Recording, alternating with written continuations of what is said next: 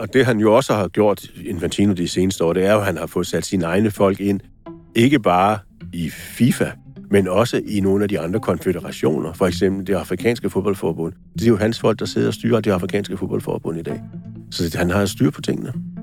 Hvad vil det sige, at dem, som sidder og styrer de afrikanske forbund, det er Infantinos venner fra Schweiz? Ja, han, de sidder i administrationen i det afrikanske fodboldforbund. Dem fik han placeret, fordi der var så meget korruption i det afrikanske fodboldforbund. Der var ingen penge i kassen. Og hvis ligesom de skulle fungere, så skulle de jo dels have en ny præsident. Det fik de fra Motsepe fra Sydafrika, en Infantino-mand, som blev sat ind som præsident, men han er jo en forretningsmand i Motsepe. Han har jo ikke tid til at sidde i de daglige og styre det afrikanske fodboldforbund. Så der skulle jo nogle teknokrater ind, nogle embedsfolk, og de kom fra Schweiz. Det var Infantinos folk. De sidder i dag og styrer det afrikanske fodboldforbund. Det er fandme sindssygt.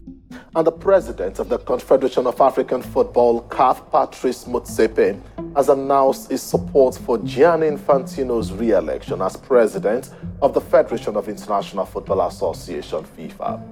Og det er jo så den kamp, som øh, tyskerne og, og som Lise Klavenes og andre kritikere kommer kom op imod, det er, hvem skal kontrollere Infantino indenfra?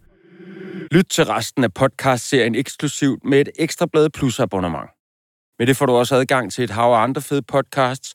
Kom i gang på ekstrabladet.dk-podcast.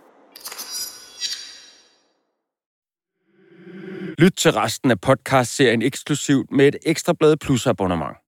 Med det får du også adgang til et hav af andre fede podcasts. Kom i gang på ekstrabladet.dk-podcast.